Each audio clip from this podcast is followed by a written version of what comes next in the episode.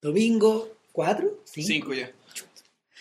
Eh, 21 con 12. Está un poco adelantado el reloj en todo caso. Eh, Civil Cinema 54.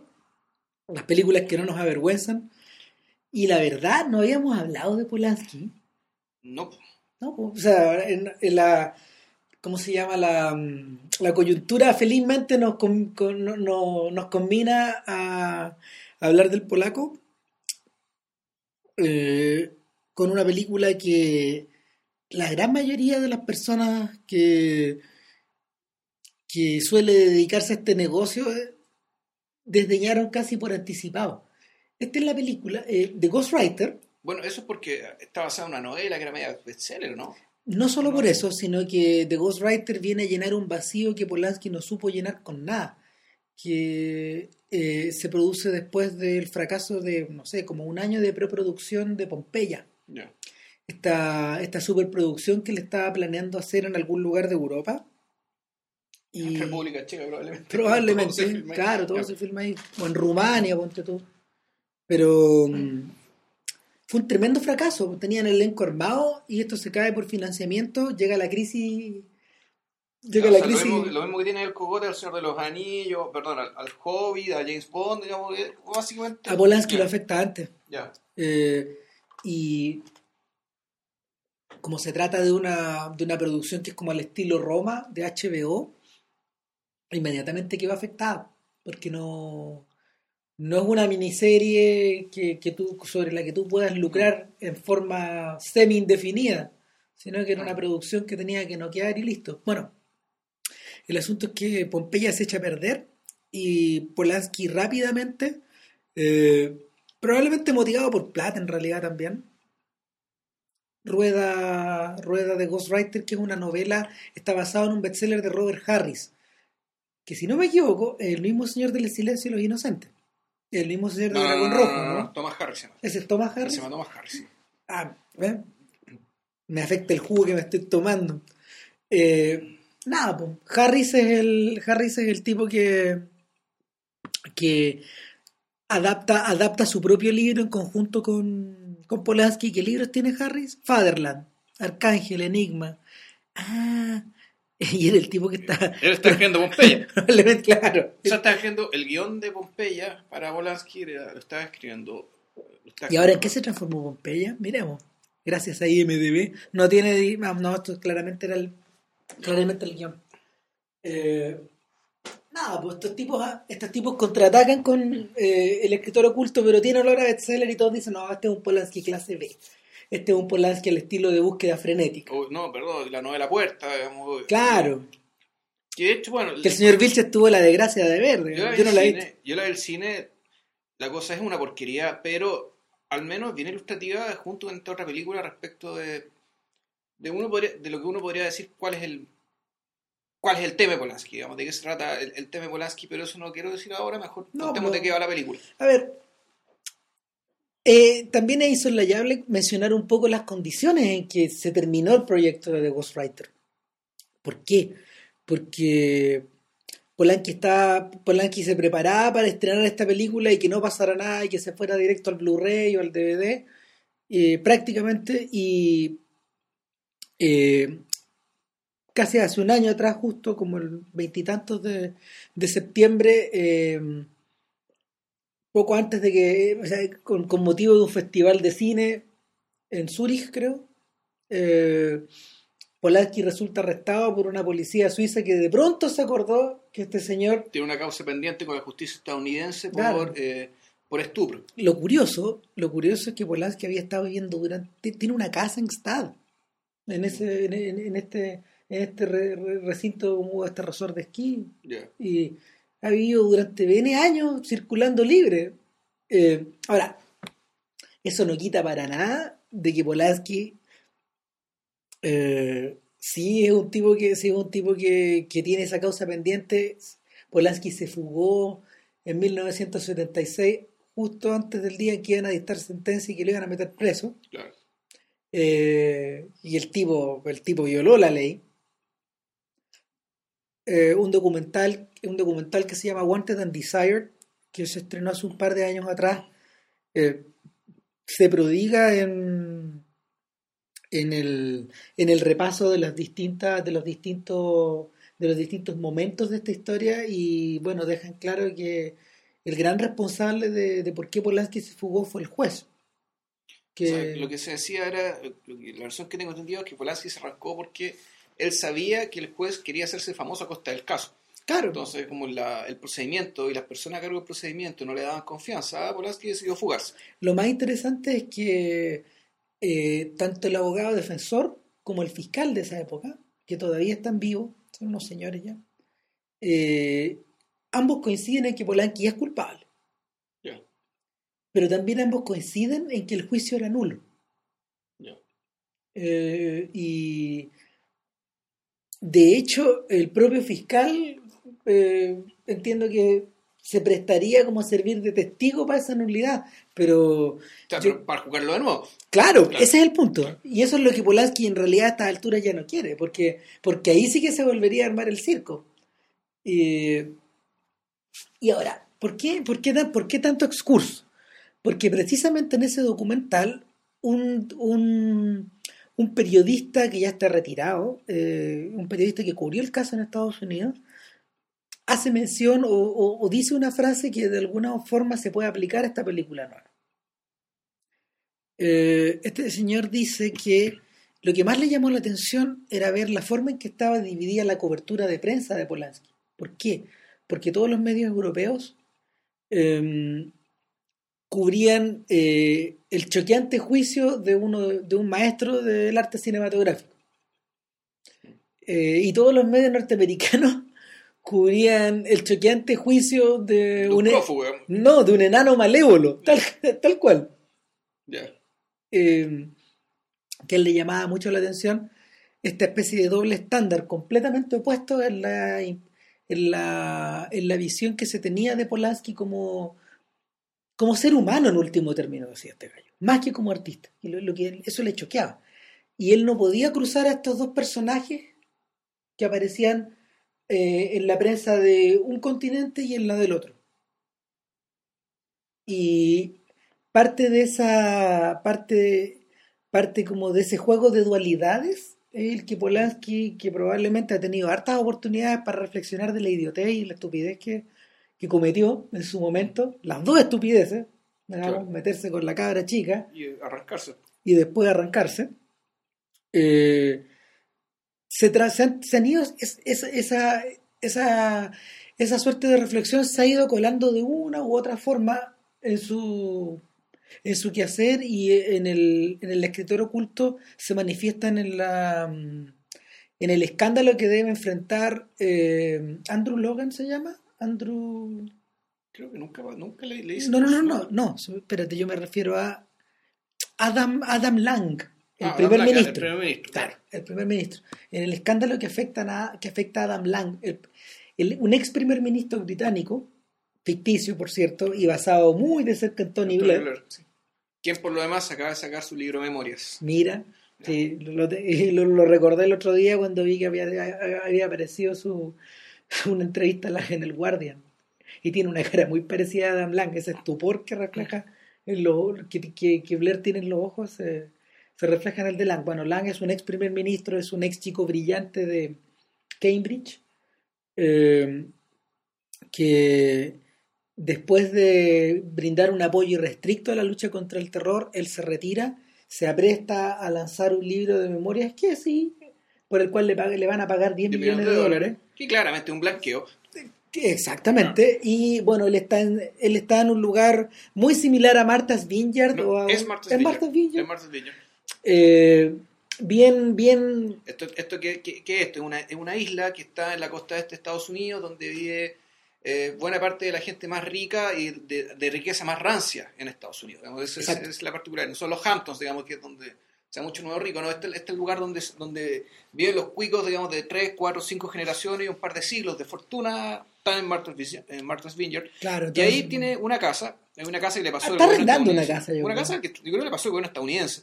Es una casa bien particular, es como una celda, es como una, es una mole de concreto transparente. Es, es una, es una mole de, de concreto que tiene la particularidad de que la gente que está dentro no puede, no puede sentirse protegida porque hay ventanales donde parece que no sabes si están adentro o están afuera. Es un lugar extraordinario. Es un lugar realmente impresionante, digamos, y hay, hay que felicitar el ojo, digamos, del director de arte y el mismo Polanski haber decidido rodar ahí. Ojo, porque eh, claro. La sensación que le da es que está dentro de una casa, en realidad está en intemperie.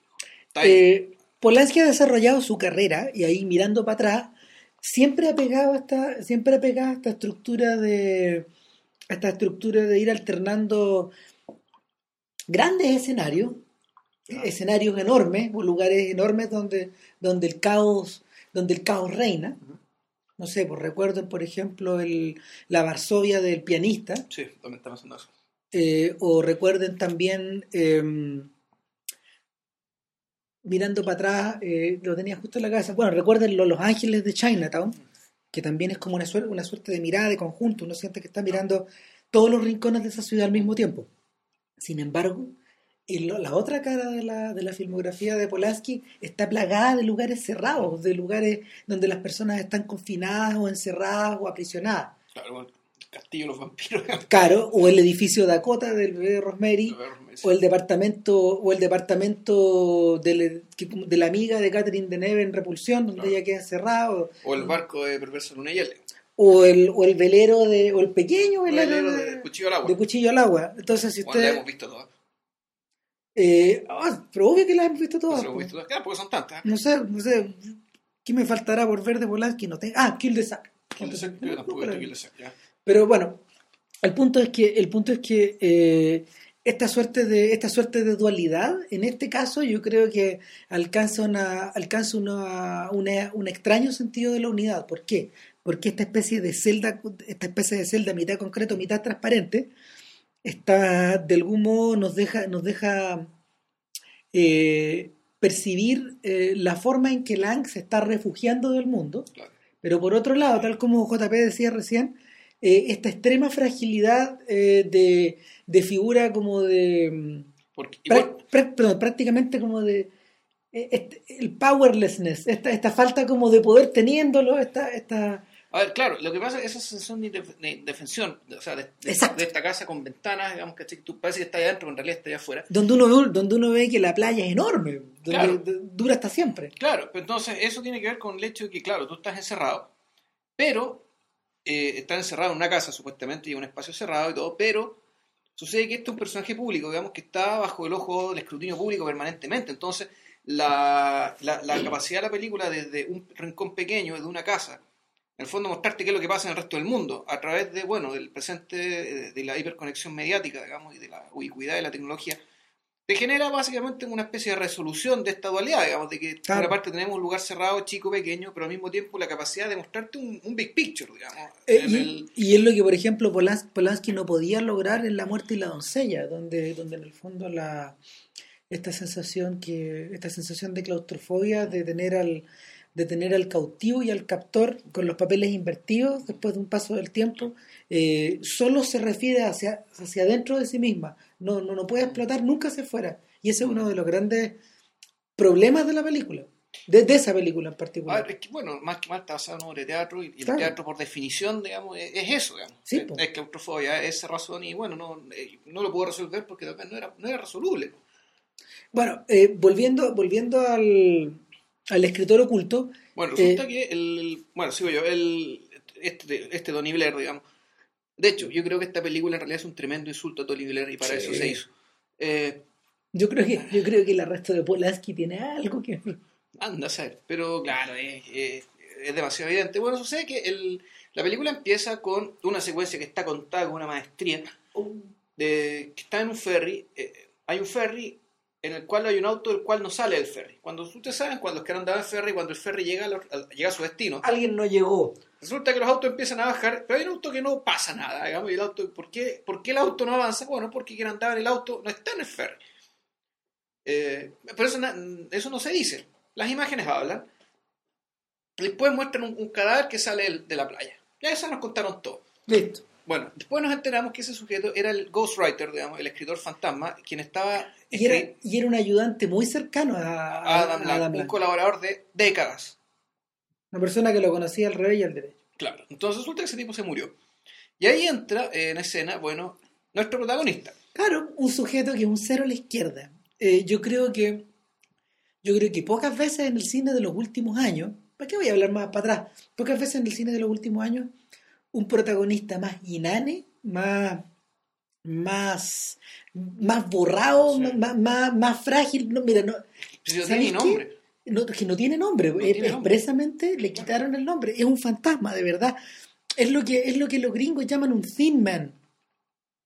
Eh, es un- la traducción es el hombre delgado, pero en el fondo es el hombre delgado por la por una suerte de inexistencia. El thin man en, lo- en, lo- en los murder mystery originalmente es como el es como la excusa del personaje que genera la trama, que genera el crimen, el- eh, que genera el crimen. En el fondo es el es el punto de partida, es el gancho. Sin embargo, el gancho acá es el personaje, el personaje que, sobre el cual se desencadena toda la trama. El, perdón, en la, los Thin Man, en, la, en las antiguas historias criminales de, de- de Hollywood, por ejemplo, y me imagino que también las, las historias teatrales, son, son personajes secundarios, no principales. Claro.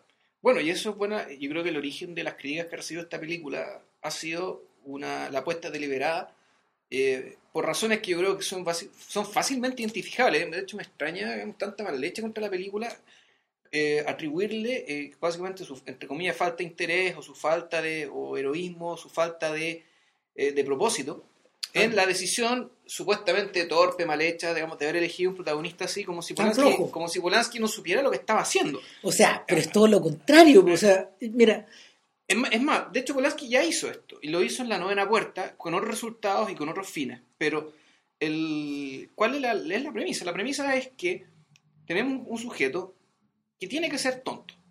Tiene que ser, eh, o más que, más que tonto en la medida estúpido, tiene que ser un sujeto inconsciente. es un sujeto inconsciente, un tipo medio pavo, claro. pero por elección. Inconsciente, claro, pero inconsciente de qué?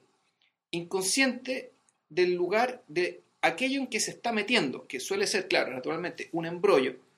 A veces también implica un lugar físico, claramente el lugar del cual está entrando, pero sobre todo, el, el- el sujeto se mete en una especie de comunidad o se mete en una especie de universo moral, eh, básicamente por las razones equivocadas, Claro. sin tener el, el armado ni intelectual, ni cultural, ni moral, sobre todo, para hacer frente a aquello en lo que se va a encontrar. A nuestro escritor le ofrecen 250 mil dólares, una cifra bastante abultada para un tipo que no tiene ni nombre de novelista, Porque no tiene nombre. literalmente porque no es, no existe en este mundo. Y el tipo acepta, porque la oferta es muy dulce, pero inmediatamente se da cuenta que la cosa está rara.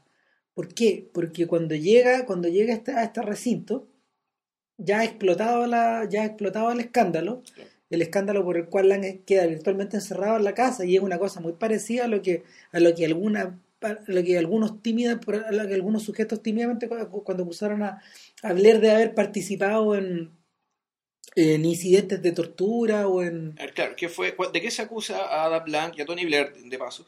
Eh, haber cooperado con la CIA para entregar eh, ciudadanos británicos de origen musulmán al gobierno al norteamericano. gobierno norteamericano para que fueran torturados ilegalmente y fueran, y fueran eh, llevados ilegalmente. Es Claro. decir, bajo cuerda, sin ningún trámite en aduana, ni pasaporte, ni nada. digamos, los metieron cual fueran pescados en un avión, se los llevaron a Guantánamo o a algún otro, algún otro lugar de secreto de tortura con el norteamericano y los torturaron y algunos hasta murieron.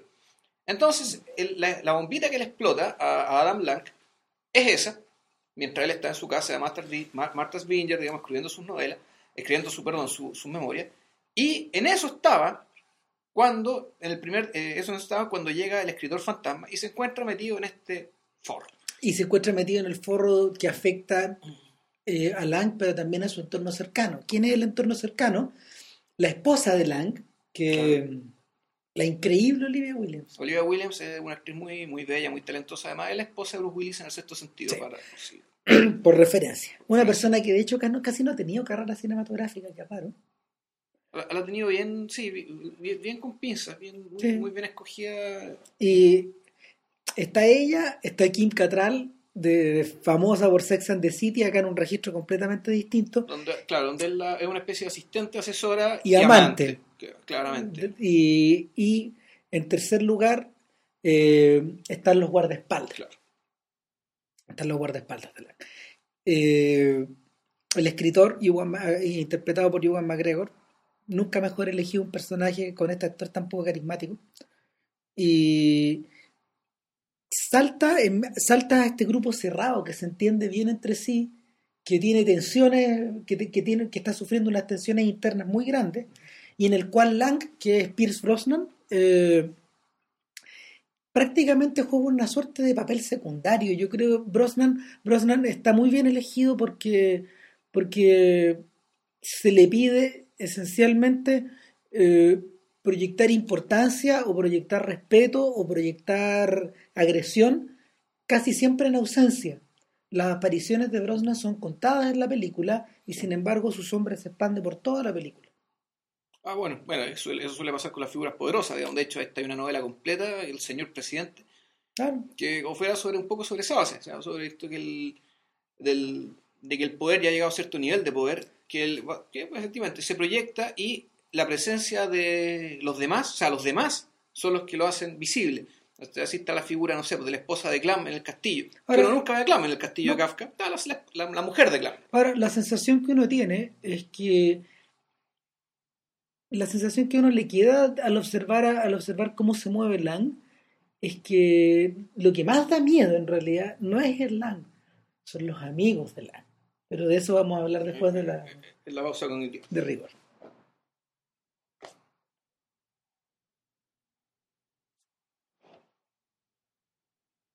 No, los amigos de Lang tienen pinta de ser muy peligrosos, de la onda de Dick Cheney más o menos. Y uno empieza a notarlo cuando una vez que, una vez que el escándalo estalla, rápidamente le sugieren ir a sacarse una foto con el vicepresidente, por ejemplo. Eh, Con Condoleezza Rice, que aparece ahí al... sí. Sí, ah, Bueno, aparece una niña muy parecida y, y cumpliendo la misma función. El punto es que de un momento a otro nuestro escritor fantasma se encuentra solitario en la mansión con la esposa, una esposa que está cada vez más fuera de control y puede por fin echarle la mano al manuscrito. ¿Por qué es tan importante el manuscrito? Como, todo, bu- como en todo buen thriller, eh, el manuscrito funciona como el MacGuffin, como el secreto, como la mm, como esta especie de lápiz atómico de las películas de Hitchcock, no sé, o, o la botella de- o, o el vaso de leche envenenado. Es la cosa sobre la cual tú tienes ganas de echar mano todo el rato, o, o tienes ganas de utilizar, pero no sabes muy bien para qué sirve, cuáles son sus propiedades, y en último término, es algo que se revela completamente sin valor. Solo que en este caso parece que lo tuviera.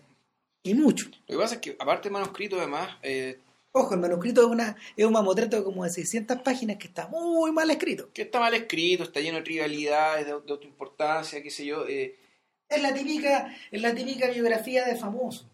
claro, de las cuales hay millones. Y, ¿Se acuerdan de la autobiografía de Clinton? Ah, yo no la leí. Era como así, mi vida. Diablo. Bueno, al menos Obama la escribe las suyas de verdad. Claro. Y la escribió antes. Bueno, De hecho, ya lleva dos. El, bueno, y aparte de eso, eh, este sujeto y la cosa realmente se empieza a poner complicada para este escritor fantasma cuando en realidad se da cuenta que, eh, que en realidad le han estado mintiendo. todo el rato. Porque se encuentra con que, claro, con, con que ciertas, ciertas fechas no calzan.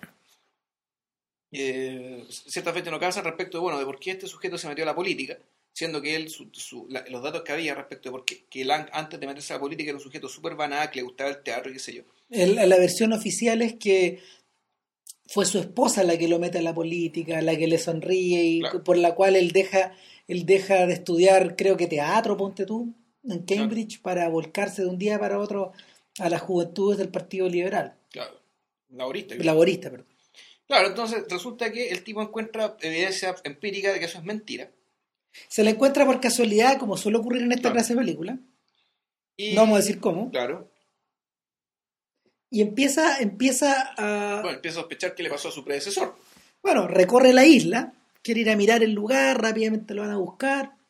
Eh, la, la isla parece dominada, ya, ya diseñada, diseñada, con esa casa diseñada por una especie de eterno verano. Lo que uno ve alrededor es siempre una tormenta que está a punto de empezar. Y, y este gallo se la arregla para salir de la isla y encontrarse con un encontrarse con una con un amigo de la o, o sea con, Con una- un- con- alguien que aparece en las fotos que aparece en las fotos y que después mencionado en el libro, y resulta ser un sujeto que parece ser un agente de la CIA. Entonces, aquí toda la sospecha que viene es si es que el primer ministro de Gran Bretaña era o no era realmente un agente encubierto de la CIA. Ahora, esto es un guiño a, yo creo que esto es un guiño a una historia bastante antigua, que, una historia real, digamos, algo que pasó en la época de la Guerra Fría, con los famosos cinco de Cambridge, eh, Cambridge de nuevo, eh, donde, claro, había un grupo de, era un grupo de aristócratas, muy, muy brillantes ellos, eh, muchos de ellos homosexuales además. ¿Cómo se llamaban los seis o los cinco? Los cinco de Cambridge. Eso. Los cinco de Cambridge. Que resultado que, claro, muchos llegaron muy alto en distintas esferas, digamos, del mundo británico, y eran todos comunistas convencidos, digamos, y que durante décadas estuvieron pasando información a la KGB. El figurón de ese grupo era Kim Philby, que... Benjamin Britten amigo de ellos. Sí, claro que sí. Era gente como de la misma edad. Bueno, y Kim Philby, Kim Philby era, era el... Era, ¿cómo se llama? El, el, el, peón, el peón blanco en este mundo de, de, de figuras negras de ajedrez. ¿Por qué? Porque, porque no provenía de esa misma de esa misma raigambre, no sé, aristocrática. Eh, y, y, sin embargo, pese a ser homosexual, era una persona que, que igual que los otros, eh, estaba dominado por otra clase de inseguridades que, que, que, minaron su confianza y obviamente, bueno, él terminó saliendo para... terminó rápidamente cayendo en las manos, huyéndose, huyéndose a la Unión Soviética y muriendo allá. Ya. Entonces, bueno, en primer lugar, esto es un fantasma eh, no, un fantasma nuevo, la, sospecha de que la élite de la élite de la élite, en este caso el primer, el, primer ministro británico, digamos, haya sido un agente de la CIA. Eh, y bueno, dejamos la, en términos de trama, dejamos la película hasta acá. Claro, porque lo último que podemos decir es que los acontecimientos se van precipitando de una forma que el tipo obviamente no puede manejar. Eh, y ahí uno empieza a disfrutar cada vez más. Claro, y, y, empiezan también a aparecer respecto, bueno, los desengaños, es decir, supuestamente uno de las, una, de las personas que está, que, está patrocinando la acusación contra Adam Lack es un ex ministro que por temas por asuntos de conciencia decide delatarlo. Ese idiota, a veces, ¿no? Ese, ese, retrasado mental. Pero uno se empieza a preguntar en realidad por qué se refieren tanto a este sujeto así. No habrá otra cosa, obviamente. Claro, resulta que, eh, resulta que el sujeto aparece, a, entre comillas, a ayudarle a, a, nuestro protagonista ya cuando empieza a sospechar que el, que el tipo es agente de la CIA. Pero resulta que también el tipo lo muestran con la misma vanidad, el mismo desprecio por la verdad, el mismo, la misma, eh, yo uno diría ligandad moral del otro. Entonces, nos encontramos que una película donde en primer lugar no hay buenos ni malos, son todos malos. Tenemos un protagonista que no me decir que es un rematado imbécil, pero efectivamente es un personaje. es un personaje muy débil. Un personaje débil, sin eh, activo. Eh, Hitchcock, no los, no, Hitchcock no solía hacerlo así, después le vamos a explicar por qué efectivamente, al menos tenían algo de simpatía, digamos, su, su eh, era eh, bueno. Es que, es que ahí, está el, está el origen de la cuestión, de hecho, hay que discutámoslo al tiro. Mira, a ver, eh, estas películas en general pueden resumirse en una, en una frase más o menos simple, que es la del hombre, eh, es la del hombre puesto, es la, es la del hombre hábil o es la del hombre carismático puesto en circunstancias circunstancias extremas que él no controla. El ejemplo perfecto Roger Thornhill. Es el, el, ejemplo que el ejemplo básico, pues el hombre, el hombre sometido a presiones extraordinarias. Eh, en e- escalones. Claro, en, esa, en esas películas los sujetos, que son los sujetos bastante, bastante carismáticos, bastante simpáticos, bastante exitosos. Y además el, el tema del el, el, término inglés muy bonito, el resourcefulness. Claro. Es la persona con recursos, con, ingenio, con astucia, que te permite improvisar y salir sobre la marcha, de, zafar. De la nada estos sujetos los empiezan a perseguir en forma insistente. Entonces, eh, el interés de la película pasa por una doble, pasa por una doble pata. La primera es eh, acompañemos a este sujeto en sus peripecias. Primero, ¿por qué? Porque es un sujeto el cual nos gusta ver, porque sus atributos hacen, no necesariamente cómo se proyecta y quiera hacer él, tal vez sí, pero uno le tiene simpatía, digamos. Polanski ya lo, claro, Polanski ya lo había hecho en, la, en, búsqueda, búsqueda frenética. Sí. Ahí tiene su propio Roger Thornhill en la, en el, en la persona del doctor eh, eh, interpretado por Harrison Ford, que termina ahí varado en París buscando una esposa que se le desaparece. Pero, pero en este caso particular, Ewan McGregor es todo lo contrario. Yo creo que, yo creo que es deliberado. Esta idea, esta idea de que en este mundo, en este, en este mundo donde todo parece amenazante, este personaje en realidad es el último pelo de la cola, es el gallo menos interesante de la historia, es el gallo menos interesante incluso para los personajes de la historia, lo tratan como si fuera un barrendero, lo es, Más o menos. sí. porque lo es. O sea, eh, este sujeto em, eh, se ve presionado a tener que resolver eh, un enigma que en principio parece muy por encima de sus medios. Claro, y, y lo más divertido es que, y las razones por las cuales, y, y volvemos al tema, las razones por las cuales se mete digamos, a tratar de resolver este enigma, en realidad son mera curiosidad, aburrimiento, no tiene que ver necesariamente con No tiene que ver con él. ni con ideales, ni con convicciones morales, ni con un sentido como de la importancia. En realidad todo es casual, es banal, es... Yo creo, yo creo que, yo creo que ahí es donde la película se pone realmente brillante, porque, porque Polanski había intentado, había intentado la misma fórmula, bastante escondida en Chinatown. Bueno, esa es una obra maestra, esa es otra cosa. Pero, pero lo que le pasaba a Jack Gittes eh, era que se empezaba a desinteresar. Jack Gittes es el, Jack Nicholson, el. Jack Nicholson. el- el investigador. Eh, lo que le pasaba a Jack Gittes era que se empezaba a desinteresar de, de todo el encargo que le habían hecho para empezar a descubrir una especie de, de, de podredumbre moral que él rara vez alcanzaba a percibir en la ciudad, pero que en esta, en esta oportunidad él tiene la chance para poder mirar cara a cara y es una tentación eh, que él es incapaz de controlar. Y llega a- o sea, y, y llega hasta tal punto de que se cuando se enfrenta cara a cara con el mal, que es Noah Cross, este personaje interpretado por John Huston, este sujeto que de alguna forma está este diablo que de alguna este demonio que de alguna forma está planeando para sí eh, el apropiamiento de ciertos recursos de la ciudad. eh, llega un momento en que de, esa experiencia de mirar cara a cara al demonio o al, o, al mal, eh, Gittes termina, Gittes termina mm, eh, dañado profundamente y probablemente en forma irreparable. Por eso le toca en la espalda al final, ¿te acordás? No, pero eh, esto es Chinatown, Sí, claro. ¿Qué, le voy a hacer? ¿Qué le voy a hacer Jack? Eh, sin embargo, sin embargo, esa película estaba protagonizada por una estrella Claro. que se comportaba como, como los detectives de Humphrey Bogart de la época. Era una especie de comentario que no era un comentario desmitificador, era un comentario que estaba metido dentro del mito Exacto. estaba resuelto de esa forma, la, la fotografía de la película la delata en ese sentido, Eh, tanto así que cuando Jack Nicholson dirigió la segunda parte de Chinatown, de esta trilogía que, que tenía planeada Robert Town sobre Los Ángeles y que nunca, nunca, nunca han efectuado la tercera, eh, partió, partió de, esa misma de esos mismos presupuestos, no, lo, no los cambió. No, no es una película que critique nada. Bueno, aparte que eh, en ese sentido uno podría decir que esta película se escapa un poco del, del, del, del canon Polanski porque el guion era de Town, digamos, este era un proyecto, un proyecto en realidad del, del guionista, ¿no? Claro. De, de- de Roger, Town. Sin embargo, sin embargo, eh, sí se comparecía con por lo menos otras, otras secciones de la filmografía de Polanski. Yo, yo sin embargo, no, no atinaría a saber desde qué lado meter, me- me- meter la cuña, por ejemplo, con un, con un personaje como el del escritor oculto. El escritor oculto él está directamente relacionado con el, el personaje de la novena puerta. El, Johnny Depp de esa película, que no me acuerdo cómo se llamaba. El, el- El investigador. que era un- en realidad era un, era un tipo que, un estafador, que, un, un marchand, un marchand de libros, digamos, pero un estafador a la larga. Él iba donde se moría la gente muy rica, con mucha plata y con, o con bibliotecas muy interesantes, y les compraba a los, a los deudos, digamos, unas colecciones, colecciones riquísimas, digamos, a precios ridículos, porque esta gente no sabía lo que tenían. Ah, perfecto. Entonces, a, a partir de, de ese oficio tan innovador, resulta que se encuentra con unos volúmenes en los que supuestamente hay unos dibujos hechos por el mismo diablo, y que si junta, y dice la leyenda, que si junta esos libros con estos dibujos hechos por el mismo diablo, Se abre la novena puerta. se abre la novena puerta, digamos, y, ¡guau! y se produce, y bueno, el diablo reina en la tierra.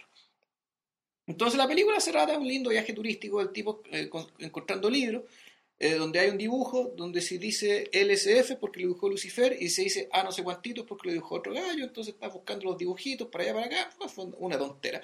Pero lo interesante y aquello que, que lo hace recordar a uno esta película es el hecho, claro, de volver a encontrar un protagonista sin grandes virtudes, sin gran atractivo, sin gran interés, que eh, se mete en algo para lo cual él no está preparado, que no tiene las herramientas para defenderse ni contrarrestar, y que por lo mismo termina convirtiéndose en un instrumento del mal.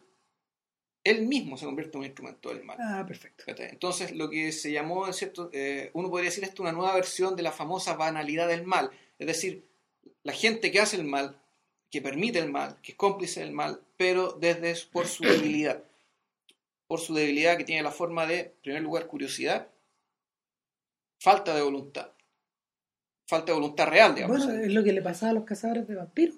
la los Exactamente lo que pasa a los cazadores de vampiros. vampiros. Ellos que extienden ese mal sin fin sobre la tierra. ¿Se acuerdan? Claro. ¿Se acuerdan de lo que decían al final? La, la- la Claro. lectura de la... La misma ver, el- la- eh, Rosemary, en el fondo, Sí, pese a que ella resiste, hace lo que puede, termina cediendo, digamos, y termina volviendo, siendo cómplice, y un cómplice muy importante, digamos, de un tremendo mal.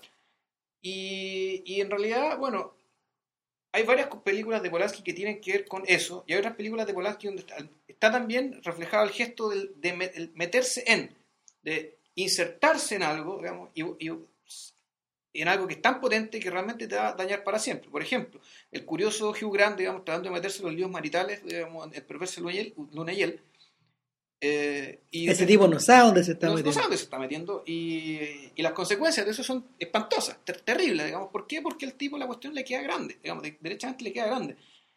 Por eso me gusta tanto, eh, o sea, no es que por eso me guste tanto, pero el pianista, por eso es una película tan rara de Polanski, Mm. porque básicamente es el paradigma contrario, es el tipo que está arrancando el mal. Permanentemente. Decir, o sea, hay un, hay un mal, digamos, que, que explota, empieza a crecer, empieza a abarcar, empieza a filtrarlo todo, y el pianista, uno podría contar esa película como, bueno, este es un tipo que arranca, arranca para no caer en el mal, para no caer en el mal, y lo, lo trata de arrastrar, y el tipo arranca y huye y se esconde, efectivamente evitando esto.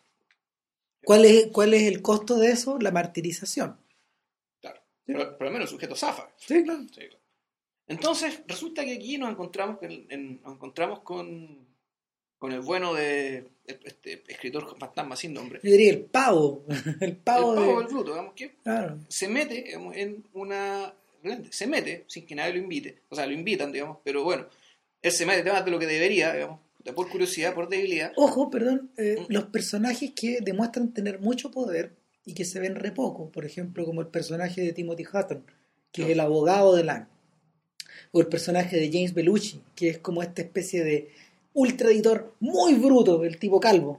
Claro, sí, él era, Eh. él básicamente, él, él, él es el que está poniendo la plata. Todos estos personajes, todos estos personajes son, son, son como tributarios de, de esta clase, de esta clase como de constructo dramático de- del hombre muy poderoso, que, del, del cual conocemos algunos de sus fines, no todos, y que ejerce una tremenda atracción magnética sobre, sobre el principiante, sobre el héroe, sobre, sobre, sobre el- esta especie de soldado que va a tener que actuar a nombre de ellos. Son hijos un poco de Ziegler, el personaje de, de Sidney Pollack en, en Ojos Bien Cerrados. Este, este- estos sujetos que en el fondo siempre te hablan con las manos en los bolsillos y en los bolsillos está todo el secreto. Claro. Ahora, el, Son Bueno. gente que es más poderosa que Lang. Yo creo que les meten miedo a esta altura. Bueno, eh, en la película nos dice cuál era el, el verdadero poder que tenía Lang, digamos. Claro. O no voy a decir más. Ahora, yo creo que es- si, si Polanski insiste con este personaje a esta altura es porque probablemente él se sienta así. En Es que, realidad, es que ese es el punto de por qué también explicamos claro, todo al porque principio. al principio. O sea, Polanski, el Polan- Lang. eh, eh, Polanski es Lang. No, yo creo que no, Yo- creo que no. Polanski es el otro. No, yo, yo creo no, yo creo que yo creo que Polanski, Polanski está como dualizado en esta película. Por un lado, sus circunstancias son un poco las de Lang. Llegó, o llegaron a ser, o se ha sentido, o probablemente este sujeto se ha sentido un poco así. Sí. Sin embargo, sus circunstancias reales son las del otro, son las O sea, del tipo sin pista. O sea, no sabemos si es que esas son sus circunstancias reales o a esta altura él quiere que lo veamos así. Es decir, un tipo que fue engañado por gente malintencionada que lo llevó a una fiesta donde no sabía que había niñas menores de edad, donde él básicamente fue por curiosidad, por debilidad de carácter, por, por derechamente estupidez, digamos, eh, se metió en algo donde no debió meterse y del cual todavía no puede salir. Claro. Entonces, no, yo creo, yo creo que. y eso podría decir, esa es la imagen que él nos quiere vender. Pero claro. Sí, ese, ese- esa es la. Yo creo que esa es la. Esa es la belleza de esta cuestión. Yo siento que, yo siento que una parte de Polanski está, está metida en, en este personaje de Lang, otra parte está en la del escritor, pero otra parte, que es la del demiurgo, el, el tipo que mueve los hilos, el tipo que está pensando las cuestiones en serio. De, otra parte de, ese, de ese Polanski está repartido en los otros personajes. Estos otros personajes que en el fondo te invitan, te mueven, te llevan, te sacan. Eh, y que y que nada. Yo, yo me acuerdo de una, de una- yo me acuerdo de una entrevista que Vladimir Balich este crítico de cine y escribía para el Mercurio en los años 80. Él falleció en el año 90 más o menos. 90, claro, principio de los 90, 90, 91 por ahí. Él tuvo una oportunidad de entrevistar a Polanski en, en Río. Para la promoción de. Cuando, cuando Polanski se podía mover más por el mundo. Eh, lo entrevistó en Río para la promoción de búsqueda frenética. Y le pareció una persona muy extraña. Los recuerdos que yo tengo de esa entrevista, de haberla leído, era que, primero que nada, le llamó, muy, muy, le llamó mucho la atención que Polanski estaba en la entrevista con su mujer, que es Manuel Señer, una niña que en esa época tenía como 19 años, más o uh, menos. No, si le gustan jóvenes el hombre. No, que no. Claro, le dan todos otros. Bueno, el punto, el punto es que, eh, primera, primera cosa que le llama la atención. Segundo, que el sujeto se veía como uno de estos falócratas de... Falócrata, es una gran... Es una gran se, se merecía estos sujetos como de, de, la Beautiful People que aparecen un poco en qué. Esta película esta película pseudo-erótica que Polanski hizo, que también tiene mucho de él y mucho de su mundo. Y también tiene mucho esto, volvemos, de alguien que se mete a un mundo parecido, digamos, claro, en, este caso es una pava inocente que es Sidney Rome. Se mete en este mundo como de Mastroianni, como sacado de, un Mastroianni sacado de, de, una Dolce Vita de, de noveno enjuague. sale pálido el sujeto. Eh, y la tercera cosa que le llamó la atención era que era una, era una persona que en todo momento tenía muy claras sus circunstancias y la forma de expresarla y la manera como de la manera como de, de manejar su propio discurso. Yo creo que Polanski, por un lado, por, por, por un lado, eh, Polanski es uno de los grandes supervivientes de, de es uno de los grandes supervivientes como de los de, estos mitos aventureros del siglo XX, en el sentido de que él sobrevivió al gueto de Varsovia, él sobrevivió a él sobrevivió a, a este verano de las flores que se transforma en una suerte de pesadilla de, pesadilla de Angelena, de, por la, muerte de su esposa, eh, sobrevivió, sobrevivió a este, a este escándalo que no ha terminado. Y, y en último término eh, consiguió sobrevivir como cineasta también. Yo creo que uno, yo creo que como artista el gallo mantiene intacta su, hizo sus capacidades. El pianista le hizo cuántos, 5 o 6 años y una obra maestra eh, Incontestable. Claro. Oliver Twist, de hecho, claro, una película un poco menor, pero también una película llena de méritos. O sea, la. No sé, Polanski. Es, un caso, mira, es el típico caso de una persona que de una persona que se alimenta de sus excesos un poco o, de las circunstancias que llevaron a esos excesos. Eh, Lo que pasa es que hay cosas que, por una parte, la uno podría decir aquí estamos defendiendo una película porque se parece a la vida, a la del autor. Yo creo que no. No es exactamente eso lo no, que diciendo. No, yo creo que yo creo que es una película, a ver, es una película extraordinariamente bien ejecutada, es muy entretenida, eh, es todo lo que no es el origen, es decir, una película donde los cabos sueltos, los cabos sueltos se van desgranando, pero se van hilando. Eh, es una película donde el, el protagonista es esencialmente es no interesante, es un cero a la izquierda, no está muy no, no, se viste como estos otros sujetos, no tiene la pinta de los sujetos del origen, no es un científico nuclear como cada mente del, del origen es, eh, es todo lo contrario y sin embargo una, es un artefacto narrativo que sí funciona a la perfección, que sí envuelve a la persona que lo está mirando y que, y que por otro lado, por otro lado tiene coherencia de principio a fin. Sí, bueno, la otra cosa que me, me encantó de esta película es la fotografía. oh, es impresionante. poco después del pianista me acuerdo que iba a salir la película esta, la de Oliver Twist, y llegó un fotograma, y el fotograma era tan elocuente porque eh, te decía, era un niñito esperando en un pasillo con una iluminación tal que te, decía inmediatamente de qué se trataba la película. No como trama, sino que qué es lo que nos quería decir Polanski con esto. Eh, y la película efectivamente lo refrenda, que es que eh, la niñez, al menos en esa historia, la niñez es una película de terror. El hecho de ser un niño en esas circunstancias, ya de por sí, es una experiencia terrorífica y fue fotografiada como tal. La fotografía en esta película eh, era muy parecida a la de ese fotograma. Y, en realidad, bueno, ¿qué es lo que nos dice la, fotografía de esta película es que realmente el mundo es un lugar muy, muy tenebroso. Sí. Y ese, y ese nivel de tiniebla, de peso, de, de clausura, en el fondo de saber que en realidad no hay salida acá, eh, en realidad no, ya no, uno, no, uno no, no espera que la haya. Y la película, por tanto, no, no se vuelve para uno decepcionante y nada de eso, sino que en realidad es lo sumamente coherente con lo mismo que a uno le están contando y con el final que tiene. Eh, no, hay que, no hay que dejar de tomar en cuenta que esta película Polanski la terminó de editar preso en Stad. Ya. Eh, la terminó de editar. bueno, estuvo, Polanski estuvo como 11 meses preso, o sea, detenido, detenido en su domicilio. Con arresto domiciliario. Claro, y en, en ese domicilio en, en- en Suiza. Y, y, y sin duda que, sin duda que se dé e- es- esas imágenes, esas imágenes de de Ewan McGregor o de Adam Blanc mirando hacia afuera, a este, eh, encerrado en esta prisión de, de cristal, eh, yo creo que hacen referencia un poco a esa Claro. experiencia. Eh, sobre todo, sobre todo es una imagen que no se me borra, que es la de es la de este japonés o este chino que barre y barre Vietnamita. y barre, un Son vietnamita dos. el- que barre que, que barre el exterior de la casa y nunca termina de barrer porque porque la arena Hay mucho viento. la arena y el viento le tiran le tiran toda la hoja y la basura encima y sin embargo continúa barriendo como esto como como este personaje que está obligado que está obligado a esperar en las puertas del castillo de, Ah, de Kafka. de Kafka. El- y bueno, y por otro lado, lo- la otra pega que estuvo haciendo Polanski durante este tiempo era escribir el guion de su nueva película. Tiene otra hora. Chuta, ya. No ¿Se te- está no- filmando? Eh, va a empezar a filmarlo el próximo año. Se llama Dieu de Carnage, God of Carnage. Y es una.